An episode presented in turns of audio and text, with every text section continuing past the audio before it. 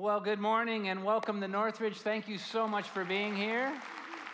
For those of you here in Plymouth, for those of you at our regional campuses, and even watching all around the world online, it's just great to have you here as we continue in this series called Chapter 29. And if you're a guest, special welcome to Northridge. Hope you won't feel like an outsider because this is a place where we want everyone to feel like they're welcome, they're accepted, and they're valued. And I, I t- recently, I, I, got to experience a brand new adventure. Um, uh, something I had never done before, never really thought I would get to do, and yet, you know, here it is. I got to take the adventure, and I have to tell you, it was awe inspiring, but it also works out to be the perfect illustration to help us come to grips with the truth of this weekend's talk. And so, my adventure involves the oldest form of survivable, survivable human flight.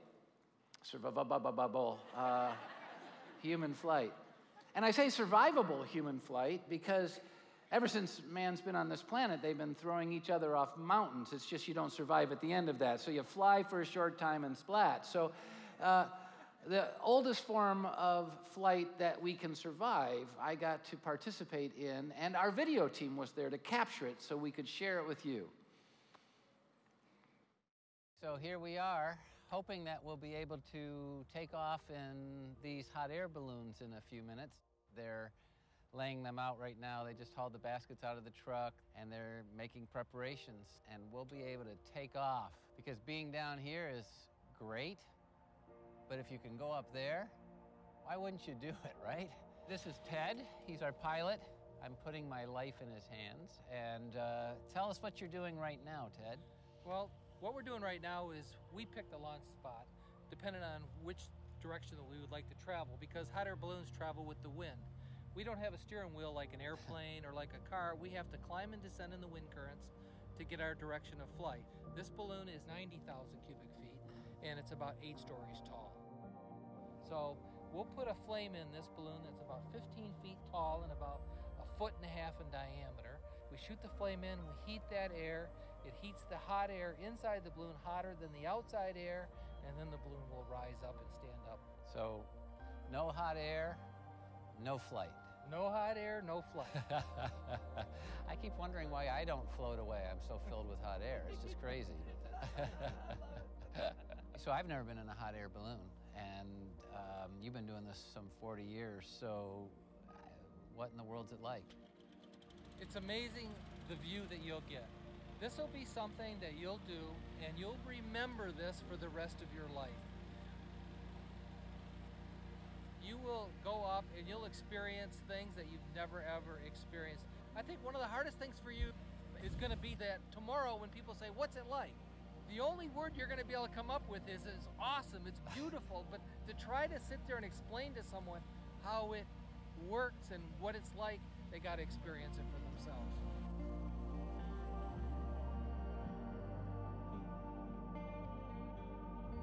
They've got this thing filling up with hot air.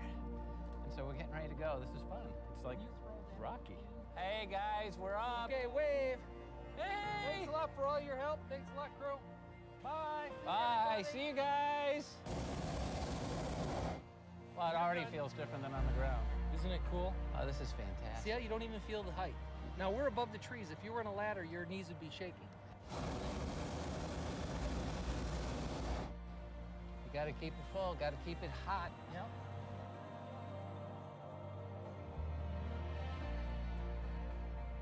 And so we're flying. I mean, it's like, it doesn't feel like we're flying, it doesn't feel like anything's different, but everything's different. See how nice and calm? And there's Oh, no wind, awesome. there's no noise. It's just very relaxing. The height to which you fly demands the amount to which you're filled. And that's a, that's a really big Yeah. issue.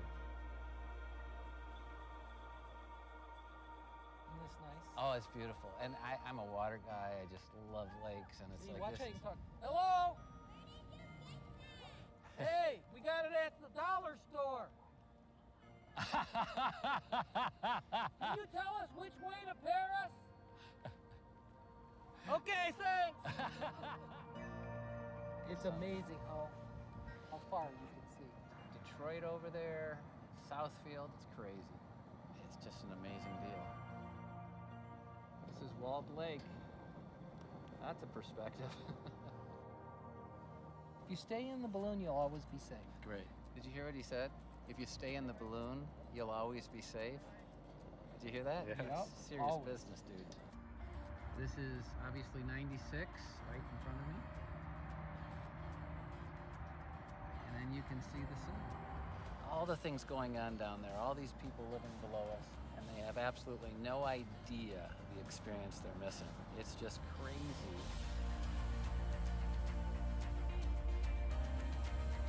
It is absolutely amazing how that is a metaphor of the Christian life. I always have to say this. If you don't believe in Jesus Christ after seeing all of these things, There you go. man. how can you not believe? That's exactly right. That's awesome. There you go. The beginning, you feel the wind and you feel the rough. It's hard. It's something you haven't done before. But as soon as that balloon releases, you experience a whole new world. And I have to tell you, that's what we offer people with Jesus. It's awesome. Uh, anyway, the sunset's perfect because this is the sunset of my experience, the first experience I've had with a hot air balloon.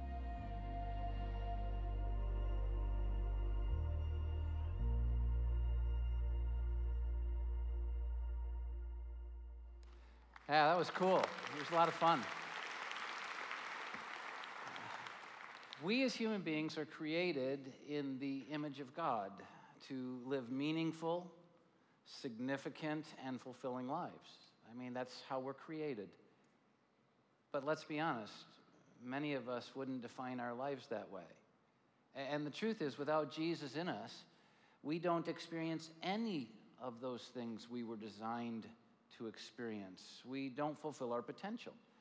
It's like an eight story balloon without hot air in it. You saw it at the end of that video. It's just sprawled on the ground. It's there, designed to fly, made to fly, only experiences its value when it's flying, but there it is on the ground, basket turned upside down. It's just wasted potential. Well, the same is true for us. I mean, without Jesus in us, his power and his presence, we, we are just wasted potential. And I know every single one of us knows what it's like to feel like there's just got to be more to life. We, we were created for so much more. What's, what's missing? What's missing is Jesus in us. Because Jesus in us changes everything. It changes our perspective, it changes our experience, it changes what we can accomplish in this world. But without Him, we're just stuck on the ground, wasted potential existing. And sadly, that's where most people are. But they don't have to be. And this explains the opening passage of the book of Acts. We started this series last weekend, chapter 29, and we give our talks away online. And if you missed it, I hope you'll catch up. But we, we only got halfway through the first verse. So we're going to move through the opening passage, the first five verses, and this illustration explains the meaning of what Jesus did here. Starting with verse 1, it says, In my former book, Theophilus, we saw what that was about last weekend. I wrote about all Jesus began to do and to teach. That's where we stopped. Now, all knew, until the day he was taken up to heaven after giving instructions through the Holy Spirit to the apostles he had chosen. After his suffering, speaking about all the abuse he took and then his ultimate death and burial, he presented himself to them. After he had died and been buried, he presented himself to them and gave many convincing proofs that he was no longer dead, he was alive. He appeared to them over a period of 40 days.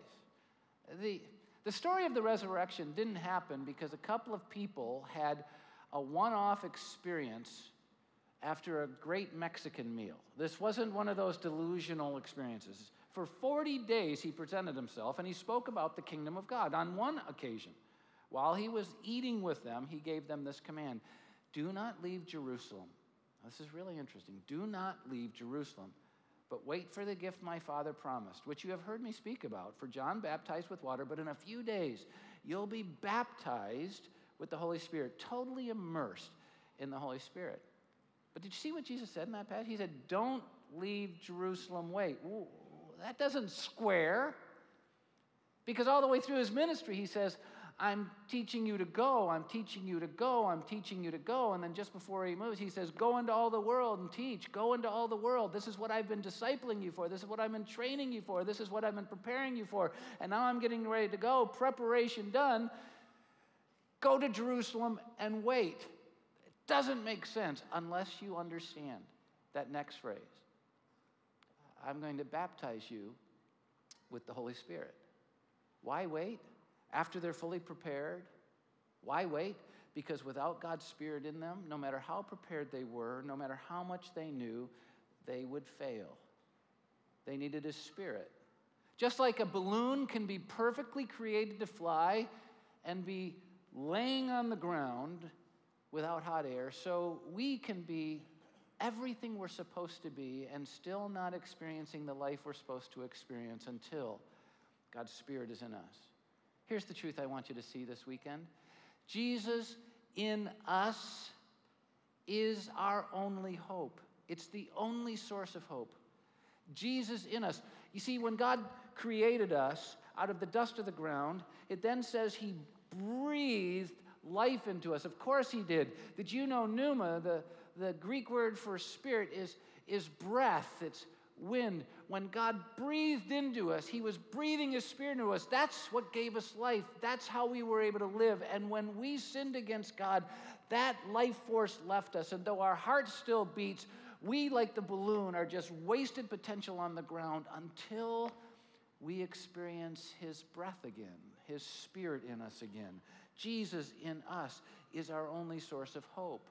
Look at Colossians 1:27. To them God has chosen to make known among the Gentiles the glorious glorious riches of this mystery. And what's the mystery? Christ in you, the hope of glory.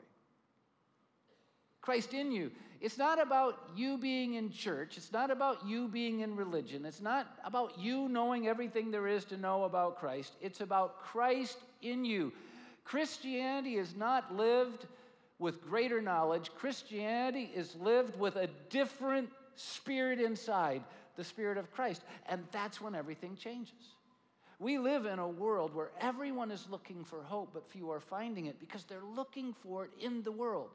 Hey, if I can get a great career, then I'll have hope and joy and life and peace. Hey, if my dreams come true, then I can do that. If God answers my prayer and my circumstances are changed, if I can get financial security, or if I can get this, or if I could get a, a spouse, and then after we get the spouse, if I can get a different spouse, right? That's, I mean, all these things we do, then I'll have life, and then I'll have hope. But you'll never find hope in the world. You'll always find disappointment because the world's hope is at best adrenaline and it's short lived and it's temporary. But when you have God's Spirit in you, you have a hope that's eternal. Here's what you need to know you'll never find hope in this world, but you can find hope in Jesus. Hope lives in us, not in the world. And, and so you ask, wow, how is it possible for Jesus to live in us? That's weird. How does he live in us? Well, he lives in us by his Spirit. Jesus takes up residence in our lives. He indwells us in the form of his Spirit. Look at how the Bible says it in Romans chapter 8, verses 9 through 10. You, however, are not in the realm of the flesh, but are in the realm of the Spirit. He said, You're no longer living on ground level. You're no longer just lying here wasting your potential when you were made to live and soar in fulfillment, but, but you are in the realm of the Spirit, if indeed, he says, the Spirit of God lives in you. A lot of people say the Spirit of God lives in them. A lot of people say Jesus lives in them, but, but that's, that's not the point.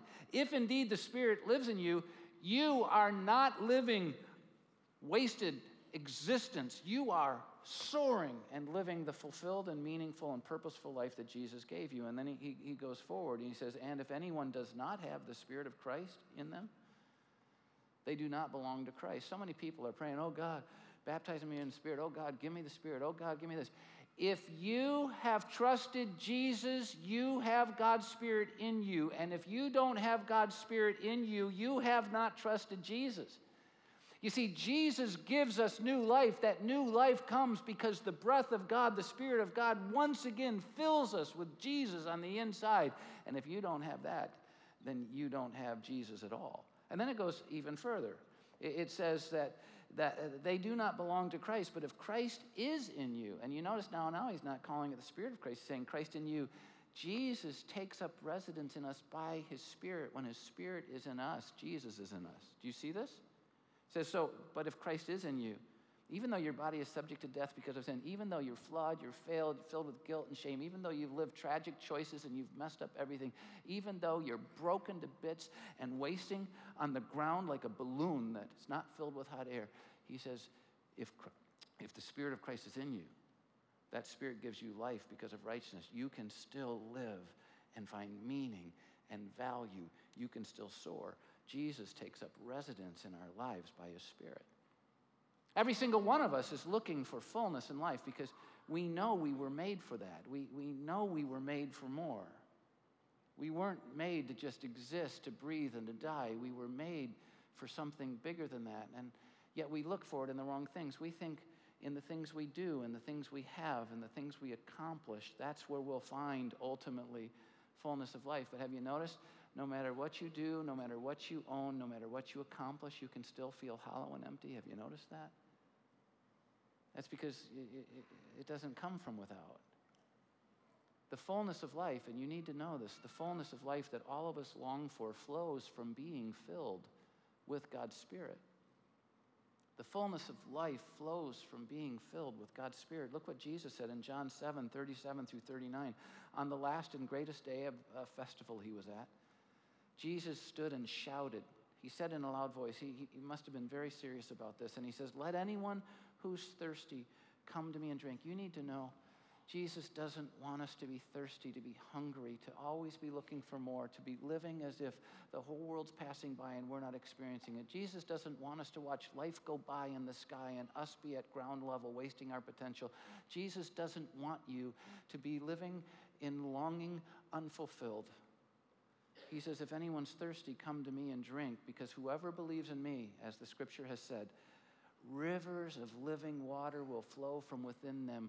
If you're thirsty, come to Jesus, and Niagara Falls will start flowing from within, and all that fullness is in there. And how does that happen? By this he meant the Spirit, whom those who believed in him were later to receive.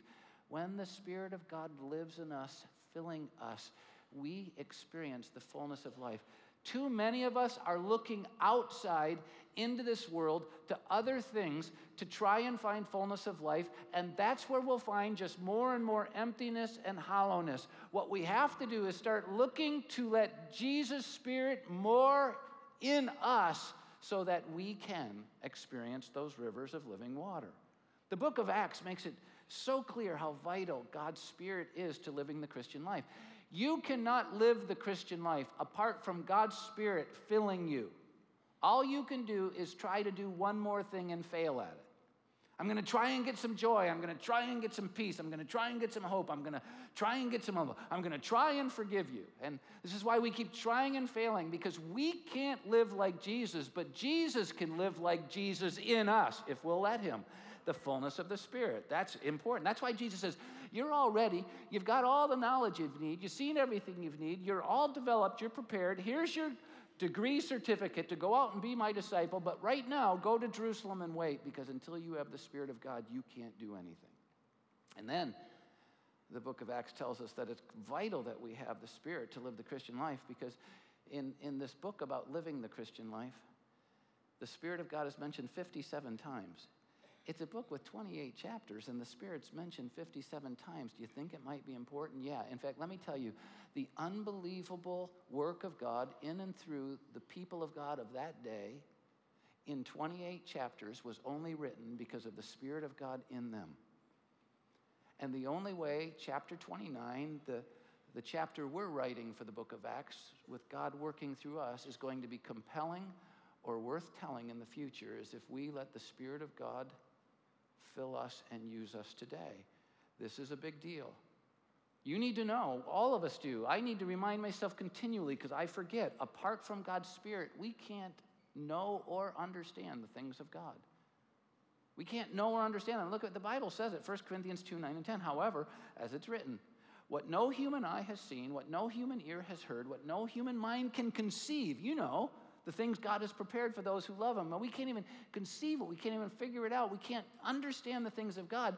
It says, These are the things God has revealed to us by His Spirit. If you're having a hard time figuring out God, it only makes sense.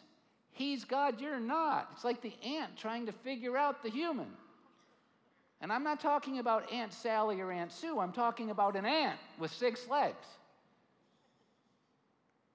You can't figure out God, but God knows Himself. And if He places His Spirit in you, He can reveal Himself to you, and that's when it starts opening up. Would you stop trying to be big enough to understand God, and would you just open your life to the God who wants to reveal Himself to you? It'll change everything. Apart from God's Spirit, we can't do anything but fail. We can do nothing but fail without His Spirit. Look at John 15, 5. These are the words of Jesus. He says, I'm the vine, I'm the source of life. You're, you're the branches. You know, branches don't have life without the vine. And he says, So, here's how it works. If you remain in me and I in you, and remember, this is what happens when his spirit is in us. I mean, if, if he remains in us and we remain in him, if we remain full of the Spirit of God, look what it says you will bear much fruit. I mean, your life will be productive. You'll be soaring like that balloon, but apart from me, you can do. And would you say that word with me?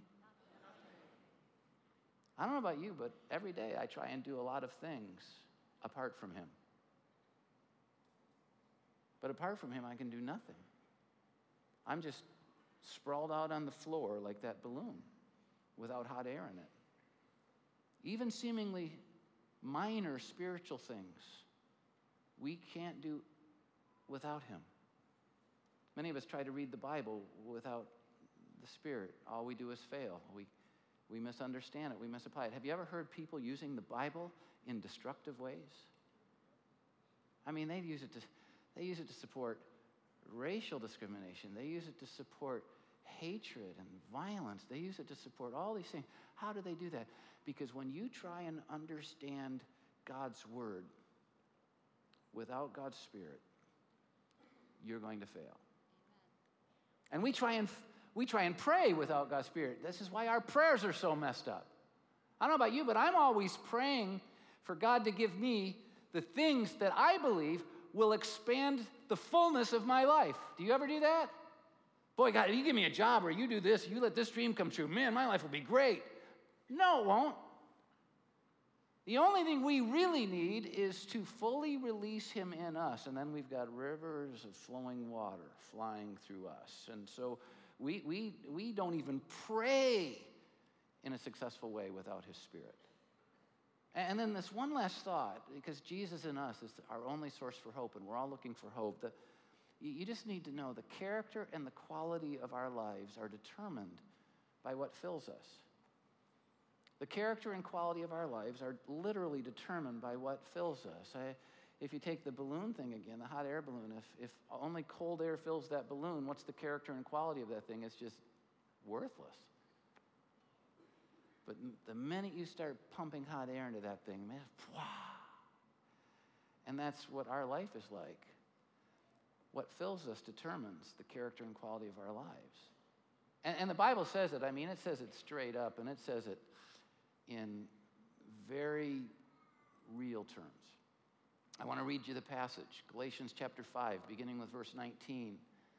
It starts with those of us who are not filled with God's Spirit, not, not experiencing Jesus is in us, the hope of glory, but instead we're filled with ourselves, the acts of the flesh. We're, we're just living on our own power, our own energy, apart from the breath of God in us. And it says the acts of the flesh are obvious.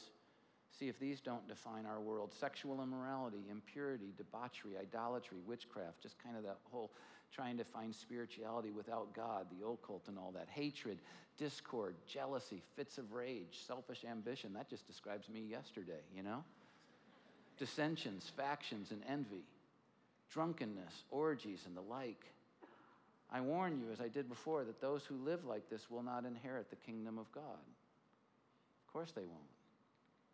Because you see, how can you inherit God's kingdom where God reigns if you don't let God reign in you? Do you see it?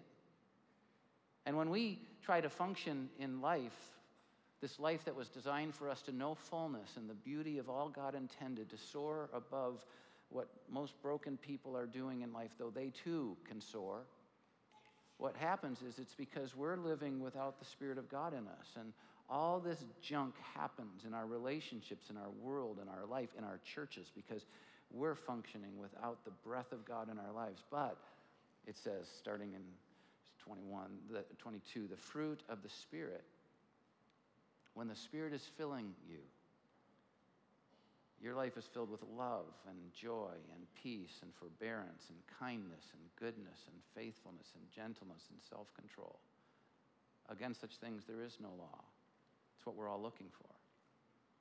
Do, do, you notice it doesn't say you have to work hard to find love and joy and peace and kindness? And you don't have to work hard for it.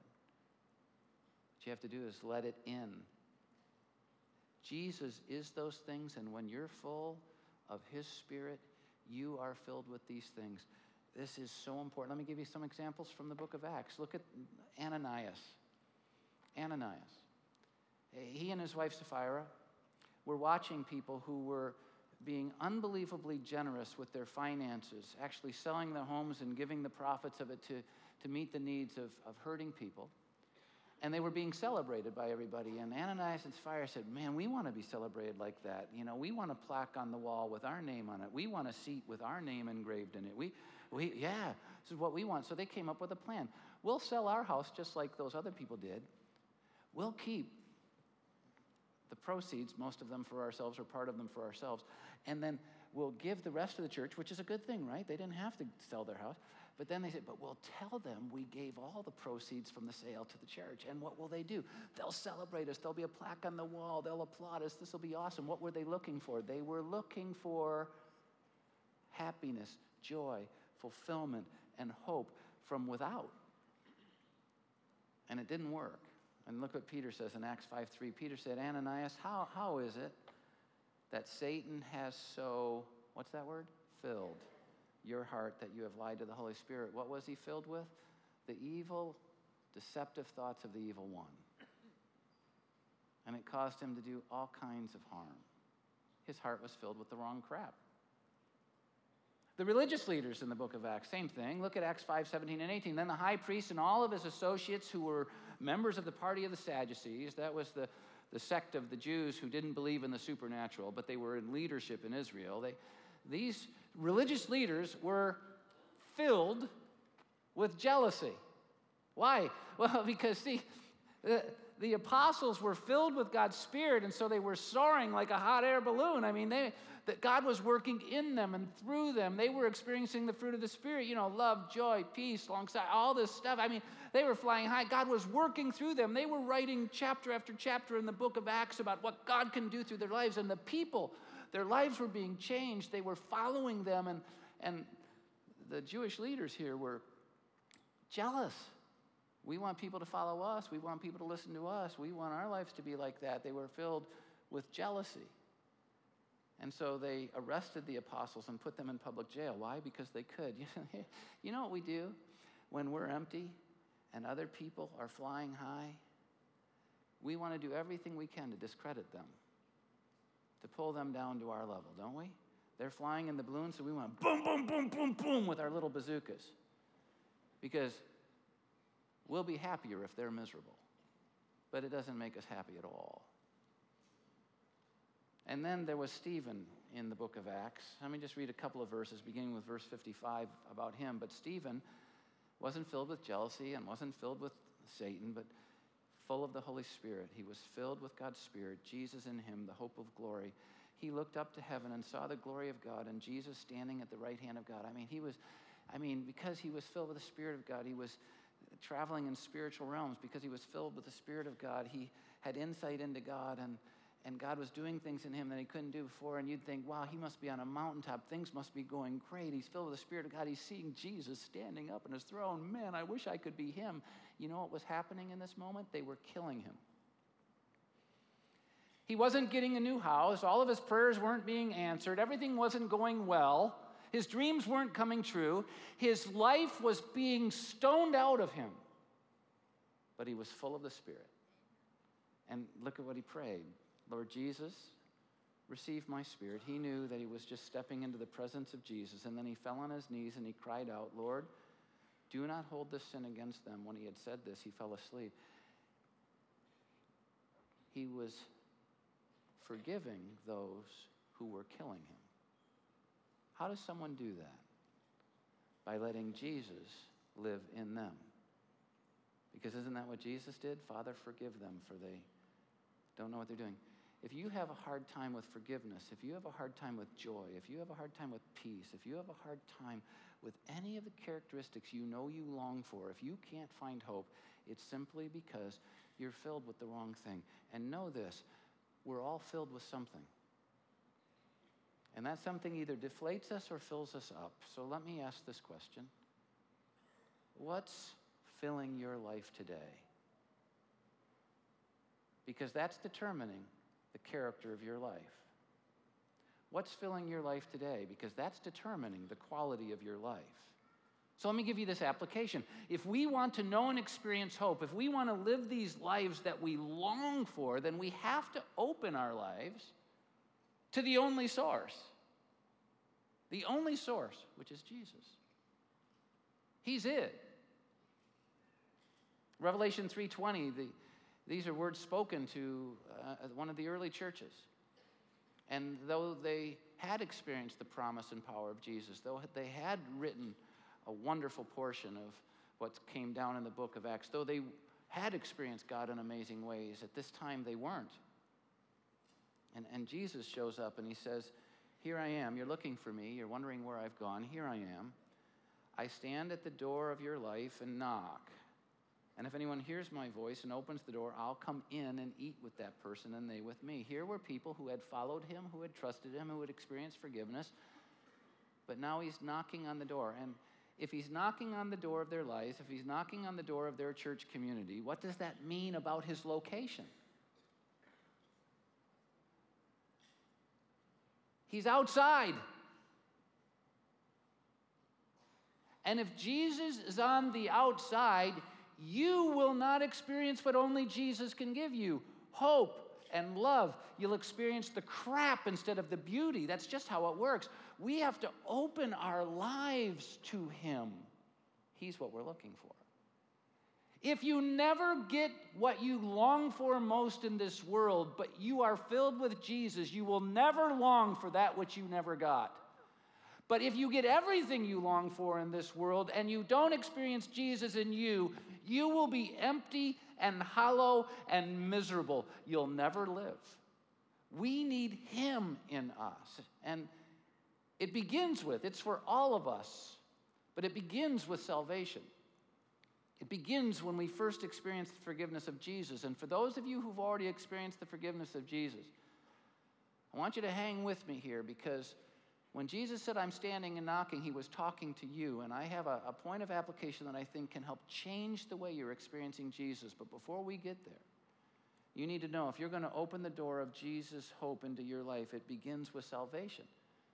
In the very first sermon of the very first church in Acts chapter 2, verse 38, Peter replied, Repent and be baptized, every one of you, in the name of Jesus Christ for the forgiveness of your sins, and you will receive the gift of the Holy Spirit because it's the Spirit of Christ that takes up residence in us and gives us new life, the life that was lost when we sinned.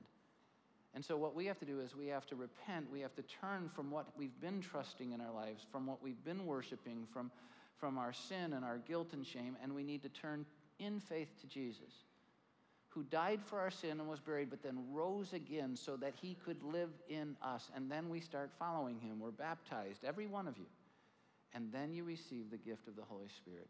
Do you want life? Then you need to let Jesus in.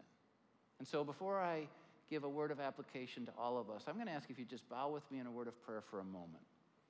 And as we bow in prayer, you believers, you have something, I'm sure, to be talking to God about. But for those of you who want to take a step of trust, just pray with me. Make my words yours. Uh, just say, Jesus, I, I am empty and longing for more. And I know it's because I've, I'm separated from you. You're on the outside of my life. I've sinned against you. But I confess my sin, put my faith in your death, burial, and resurrection, and I'm asking you to forgive me and live in me. In Jesus' name, amen.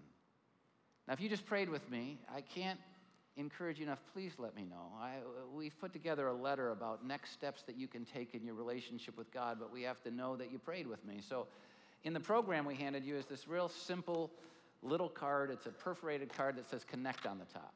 Before you leave, would you just take it off and fill it out? And on the bottom, check the appropriate circle on the bottom. One says you prayed for the first time to let Jesus in. Maybe you prayed with me and you've already trusted him, you're renewing your faith. Check that one and put it in the boxes outside each of the doors of our of our church auditorium here. And the same thing at our regional campus, right out, outside the auditorium, our baskets, you can throw that in, or, or containers. And for those of you watching online, just hit the What Next button. We'll do the same thing for you. And so, for those of you in one of our campuses, I just want to encourage you if you want to take a next step, this Friday is an opportunity that we only offer about three, four times a year um, called Discover Northridge. And I actually teach it because it's so important for me to get to know you and hopefully you to get to know what God's doing here. And we talk about what God wants for us and how the church can support us in that and how we try and line that up here. And and we give a dinner. It's just a really neat time together. So if you'd like to come, like I said, there are only three or four a year. Um, all you have to do is sign up online, or you can do it with the program I just showed you, or you can call the church or go to guest services. But I hope I see you on Friday night, this Friday night. And we also have Starting Point, which is a starting group that helps you to get to know others who are getting to know God. And great starting place. It starts October 1 and 2, and you can find out about that in the lobby or northridgechurch.com. Here, here's how I want to end if we're going to not just start flying, but keep flying, the only way it continues is if we remain filled with God's Spirit. In other words, we have to continue with a life of submission. Um, it was interesting when I was flying in the hot air balloon. It was, it really was one of the most peaceful things. Now, I, I've jumped out of airplanes with a parachute and now I've been in a hot air balloon. And I'm going to tell you um, if you're looking for adrenaline, jump out of the airplane. It's a lot more fun. Um, but but when you, when you're jumping out of an airplane, you, you, I mean, you're on like sensory overload. You can't even, you know. But then when the chute comes out, it's like wow! All of a sudden, this peaceful, quiet thing. That's what the entire balloon ride's like. This peaceful, quiet thing, almost because you're going along, you're flying along, and you're looking out, and all of a sudden you hear, it's like, what the crap was that? And what he does is he pulls that thing to release the fire into the balloon because you have to put more hot air to keep it afloat. You have to keep doing it. So, I mean, you'd be quiet and all this different stuff. It's like crazy. And then he goes, Hey, I want to take you higher. You know? It's like, gosh should have done this in December when it was cold outside. I was like, it's crazy. But that, that's important as a metaphor because you see, it's not enough to have once been filled with the Spirit of God. We have to continue being filled with the Spirit of God. And that comes through submitting. I, I want to show you what Jesus says in John 14, 23 and 24. Jesus replied, Anyone who loves me will obey my teaching. I mean, they'll submit to my truth, my teaching. They'll submit to my will. Your kingdom come, your will be done. My Father will love them. And, and I love this phrase we will come to them and make our home with them. As I listen to his word and I submit to it, he, he's making his home in me. But, but anyone who does not love me will not obey my teaching. They won't submit. And these words you hear are not my own, they belong to the Father, which means we don't get to experience the pleasure of his spirit in us when we're not living in submission. That doesn't mean the Spirit's not there. It means we're not experiencing the fullness of the Spirit in us. Ephesians 5 makes it a little more clear. Verses 17 and 18, therefore, don't be foolish. You know, don't waste your potential and live below where God created you to live, but understand what the Lord's will is. And then he says, How? Don't get drunk with wine, which leads to debauchery. Instead, be filled with the Spirit. And I know what some of you are thinking right now. I mean, you're all over this thing. You're going, hey, that's awesome. He doesn't say I can't get drunk on beer or strong drink. It's just the wine thing. That, it's awesome. Scotchman, you know, that kind of deal. But it's not really what it's saying. This isn't saying that you should never let a drop of alcohol touch your lips. It's not saying that. I know you ex Baptists have a real hard time with this one. I mean, that and dancing, quite frankly, but that's a whole other issue. But this is about control. And he's saying, don't be drunk on wine. Why? Because what you're doing is you're surrendering control of your life to something that will lead you to debauchery, to excessive indulgences, which will hurt your life. But he says, instead, be filled with the Spirit. Submit yourself to the control of God's Spirit. Why? Because when you're filled with the Spirit, the character and quality of your life is totally different. And so we shouldn't surrender control to anything but the Spirit of God. That's what it's saying. I mean, moment by moment, we need to go getting rid of self and opening ourselves to the Spirit. When someone is drunk, by the way, they're, they're easy to spot, aren't they? I mean, you know, that was me yesterday. And uh, no, it wasn't. But, but when someone's drunk, they're easy to spot. When someone's under the control of something, they're easy to spot. Can I just tell you, when someone's filled with the Spirit, they're easy to spot. Are you easy to spot? When we place our faith in Jesus, we get all there is of God's Spirit. You, so many people are asking for more of God's Spirit. I'm sorry, He doesn't come in puzzle pieces. When, when, when you get the Spirit, you have all there is of the Spirit. You know what determines whether you're filled with the Spirit or not? Not how much of the Spirit you have, but how much of you He has.